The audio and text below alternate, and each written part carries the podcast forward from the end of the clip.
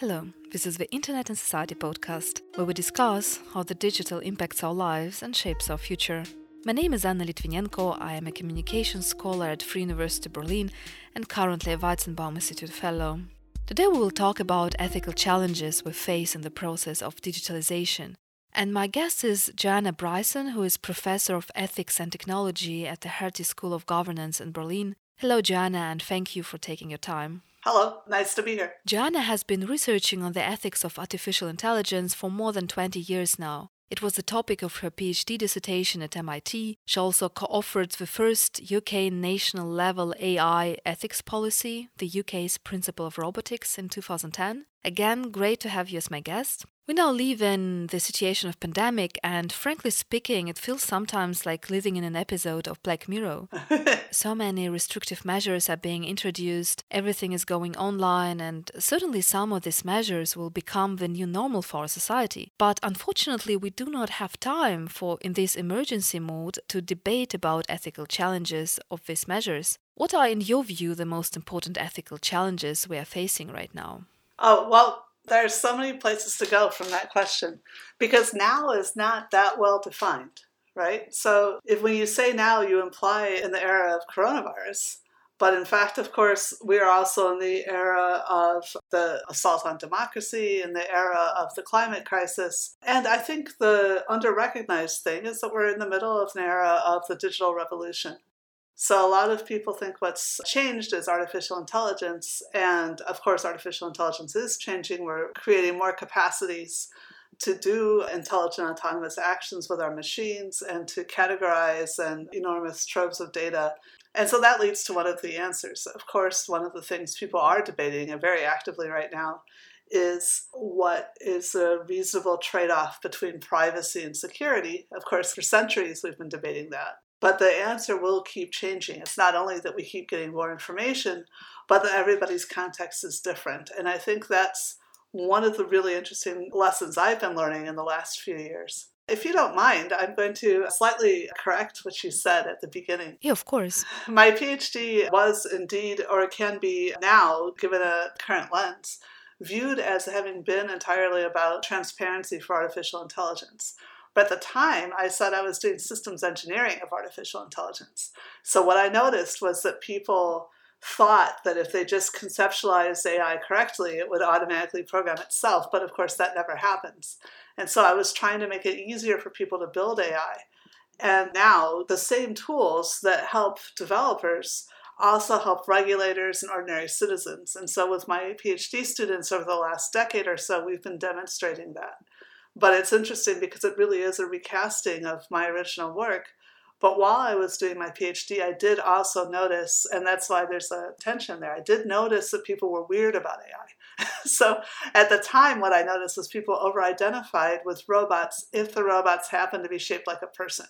Now, the interesting thing is you could have a perfectly functional robot that looks like an insect and nobody worries about it but you have a pile of motors that doesn't even work. It turns out it's not properly grounded, but nobody knows why it doesn't work. And people are saying, oh, it'd be unethical to unplug that. You know, even when you talk about artificial intelligence, many people are very aware of the ethical challenges it brings. But when you talk, for instance, about machine learning, it sounds kind of innocent, right. although it is an implication of AI. Oh, of course. Some people think machine learning is creating challenges that, in fact, it's only documenting right? So we hadn't previously realized the extent to which well, this is my most famous paper to date from 2017, that when we do really basic machine learning, there's really nothing up anybody's sleeve. If we just look at text, then we will get human implicit biases as well as our explicit intended meaning behind the words. And before that, people hadn't realized that those two things piggybacked right? They thought that implicit biases came from being evil, right? or other people thought that it was, you know, some kind of weird masked version of explicit, you know, like somebody told you something when you were a child and you forgot. But in fact, we're all being told constantly that it's more probable that a woman's in a kitchen than that a man's in a kitchen, and that it's more probable that a man's a programmer than that a woman's a programmer. Just because we hear the programmer's name was Mark, and then that automatically sets a little tick in a box somebody somewhere and it doesn't matter if you're a child or if you're a machine learning program you're going to pick up on the regularity that you see more men's names next to programmer. So, anyway, yeah, machine learning is a part of it. The fact that we can go through and categorize data this way does remove our anonymity. So, we have serious, serious governance challenges about how do we create a room to be able to make mistakes, to be able to invent multiple persona and experiment with them? How do we have freedom of thought if we don't have privacy anymore? And this is something we're debating all the time. I would disagree, though, that we don't have enough time. Maybe we never have enough time. That's the human condition. But even though we have less time as individuals because things seem to be moving faster, we have more individuals thinking about this. So it is incredible the debate that's happening around these issues right now the race, the technological races, to get it right and then to convince governments to use the correct technological solutions. So I wouldn't say that we're really losing. I think that we are making some amazing achievements, actually. And I'm amazed watching things, you know, floating by on Twitter and email lists and everything else. Yeah, that's optimistic. But I do see that the restrictive measures which are being implemented also in democratic states, digital surveillance mechanisms that are being, for instance, copied from China, like tracking people via their smartphones with QR codes, all these might have long term outcomes, and the history shows us that if we give up some rights, it is hard to win them back. And I guess that in some countries, these measures will become the new normal. You mentioned previously that we give up anyway more and more of our privacy today. And I think that part of the problem is also the lack of awareness of people that they are giving up their rights. And you cannot force people to fight for their rights if they do not even recognize it as a problem. Yeah, I didn't mean to be overly optimistic. I was just saying that there was more than one narrative going on. So I do absolutely think that what we do matters. It isn't clear who is going to win, which technologies will be put in place, which policies will be put in place. And as you say, different countries will roll things back at different rates. And some things I don't think we can roll back. So I think we can't go to a point where we no longer have these digital transcriptions of our lives. Even if we make them illegal, as we have done in the EU, we have to be aware of the fact that people are probably maintaining them somewhere.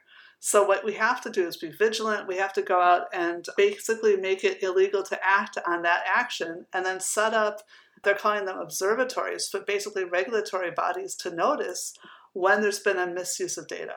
So I think there has to be a new and very different ongoing efforts to protect us and to protect, as I said, this freedom of thought, the freedom of opinion. Otherwise, it's not just about human flourishing and just, I mean, that's the main point. Of course, but some people don't see that, again, if they, depending on what kind of brutalist education they received. But even if you only think economically, you have to realize that when you enforce this totalitarian fear on people, that of course you get less innovation. And so then you can fall behind your neighbors who are not as stupid as you are about how they enact uh, digital privacy. But I do worry that people can get false senses of security. And in particular, there's this phenomenon, at least in America, of um, mobbing so you can mob people online, get them to step down, get them to resign, whatever.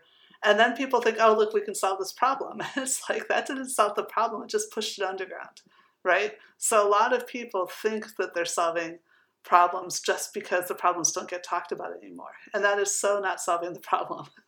it does send some kind of a signal so that corporations worry about, and again, try to hide their own capacities. I believe they have capacities that they're hiding because they realized that if they used those kinds of skills that they would lose a huge access to market. We can think about that also in terms of governments which governments will and won't be permitted.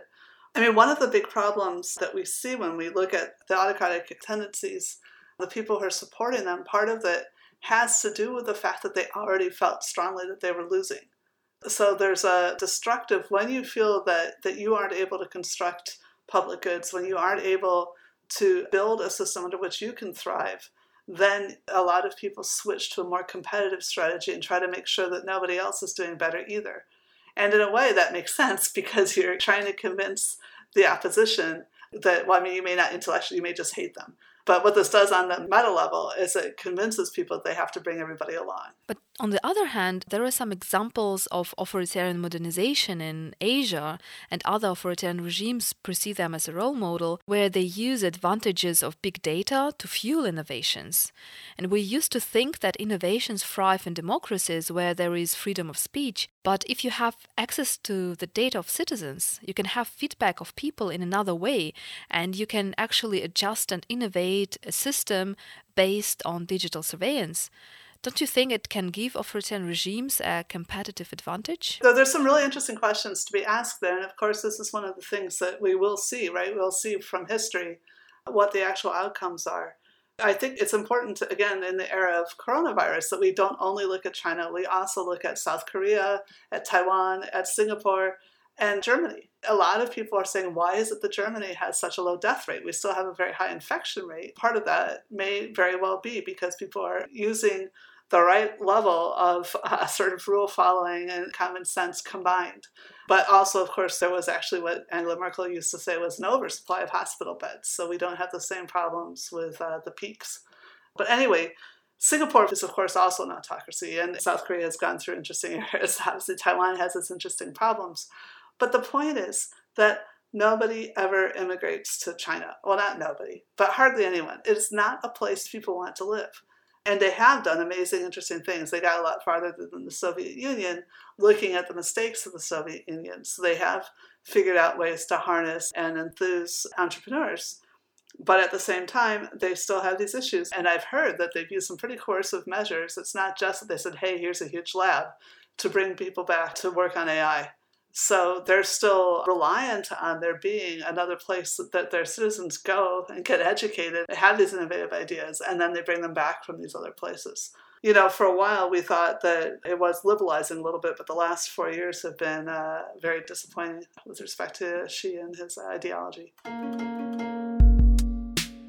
So, we've talked about uh, surveillance measures used by the state, but I would also like to talk about digital surveillance used by platforms, what Shoshana Zuboff calls surveillance capitalism. As you mentioned previously, we give up more and more of our data and our privacy to tech platforms. On the one hand, we feel empowered by the services provided by Facebook or Google, and uh, the majority of them are provided for free. But on the other hand, we are in fact disempowered because we do not have influence on the way these platform societies are organized. Do you think there is a way for society to take back control over the decision making process in the case of platforms? I think there's a lot of really interesting questions, again, kind of folded into one assumption there. so, what happens? First of all, do we get to use these products for free? No, I would say what we're doing is we're bartering. We're bartering data. And I don't think it's true that we have no control. We get to choose who we barter data with. So we get to choose which information we have, how we spend our time, what we upload. Are we going to focus on pictures? Are we going to focus on silly videos that are very carefully directed, you know? And of course, all of these things are still giving certain kinds of commonality in terms of social networks, who we choose to entertain, things like that. There is some kind of choice, and some people might feel like they have more choice over their social media platform than they do over their government because, of course, you can only be officially resident of one place. One of the things I'm really interested in actually is the interaction between uh, corporations and government. So, actually, I, I should ask you I've been having trouble finding the source of this quote. I actually heard an economist say that historically, the belief about the best way to overcome corruption is to have a reasonable number of mid sized companies, not gigantic. They keep track of each other and they keep track of the government, and the government is the mechanism, you know, it's the enforcement, so it also keeps track of all of them. But that there's some kind of mutualism because, of course, corporations and governments both can be corrupted. Now, there's very good reasons why a lot of corporations are large and transnational. There's some bad reasons too. I think it is like uh, running away and not inadequate regulation in some areas. But given that it makes sense for certain kinds of businesses to have boundaries larger than it makes sense to have governments have boundaries, then how is it that we update that model? And it would be really interesting to think is can the desire to have access to, say, Google and Apple products alter the level of corruption inside of a government, like the way trade can alter trade between nations? So now it's trade with a transnational corporation. So I think there hasn't been enough consideration about exactly how much the model has updated. I think the reason is that the nations were originally defensive about this, but it's never not going to matter who your neighbors are. It always, always matters. We always have collective issues like the water supply, the fire, the garbage collection, the air pollution. There's so many reasons national governments will always matter, or at least geographically localized governments are always going to matter. But also, these transnational corporations are increasingly, and I think for the last 150 years, have been increasingly mattering, and we haven't got a good governance framework for that interaction.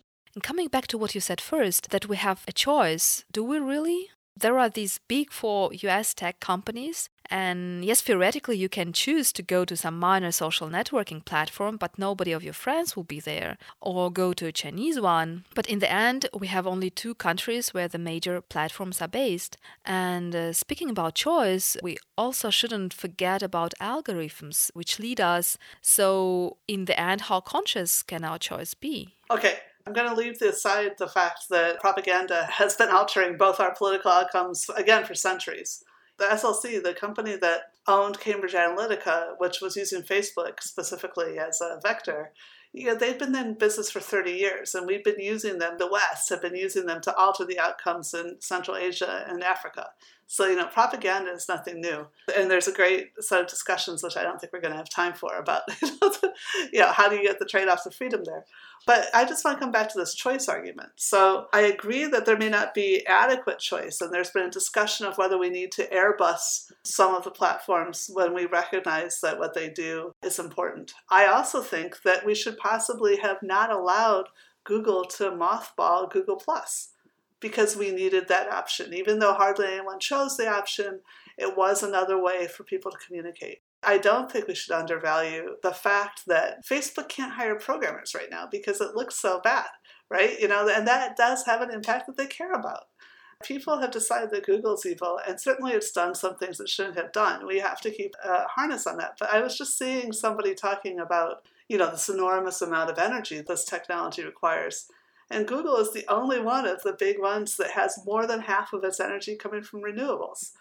Microsoft is like really truly engaging with transnational efforts at security, and they seem to understand better what's going on politically at that level. And then at the same time, they're just using the same power that everybody in America gets. They're just taking that off the shelf, and they don't see it part of their duty to worry about things like sustainability.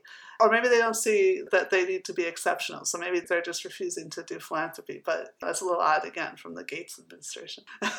so I think we have these different things that we can hold them to account and we can say, a lot of people don't use Amazon. There are people that use Amazon, but a lot of people don't. And again, partly because it's localized, but partly because you could really see the impact on your local community of the competition. That is a conscious choice that people make and I think that Microsoft has put a lot of effort into Bing, even though you know, it gets like one tenth of the traffic, but just so there is an alternative to Google. And I realize if you're sitting in Berlin or Kamchatka, you could say, how is this a choice? They're, they're just two American companies. But again, if you look at the, even the culture, like Apple doesn't vaccinate their children and Google does. There are big differences, and I kind of trust Apple more, but I freak out about the fact that they're non vaccinators. Of course, that's part of why Steve Jobs died. He had a treatable cancer, but he refused to go with mainstream medicine. So there is variation. It would be good if we had more variation sum up the conversation about the challenges of governance, you talked about the digital revolution we are facing. In your chapter on the future of AI's impact for society for the book Towards a New Enlightenment, a Transcendent Decade, I love the title, by the way. yeah. You mentioned that revolutions in technology usually require subsequent revolutions in governance, as it was the case with the Industrial Revolution in the 19th century, for instance. You've talked now a lot about different aspects of the changes we need, could you sum it up? Uh, what should be the revolution in governance today? Maybe also in our thinking, the approach that could help us adjusting democracies to this digital revolution? Well, I think there's never going to be a uh, single revolution, of course. But I do think that the next step that we really need to take is to figure out how to cooperatively between the geographically based governments partition and negotiate with both the revenues derived from but also what is admissible and permissible by these transnational corporations, what they can and can't do if they want to have access to citizens. And this may sound like a familiar idea because it's what the GDPR is. So I think that the EU has already set a first step. And then what we've seen is that the corporations, despite the fact that GDPR massively benefited them, they stupidly have been resisting the digital tax, they just think, oh, that's the thing you automatically resist rather than thinking, okay, how do we cooperate on this? When do we start trusting uh, some organization? But anyway, what they did was they blocked forward motion by picking off two of the European countries, Luxembourg and Ireland. I think the right solution is to make the unions of governments a little more agile too. You know, the EU is great. Again, it's a geographically contiguous group. I understand what it's doing, but they should be okay yeah, okay, Luxembourg and Ireland want out, Indonesia and Malaysia, and you know, maybe even the United States want in. I've heard American people saying, if you can help us figure out how to get more taxes out of those guys, we would be totally happy to share.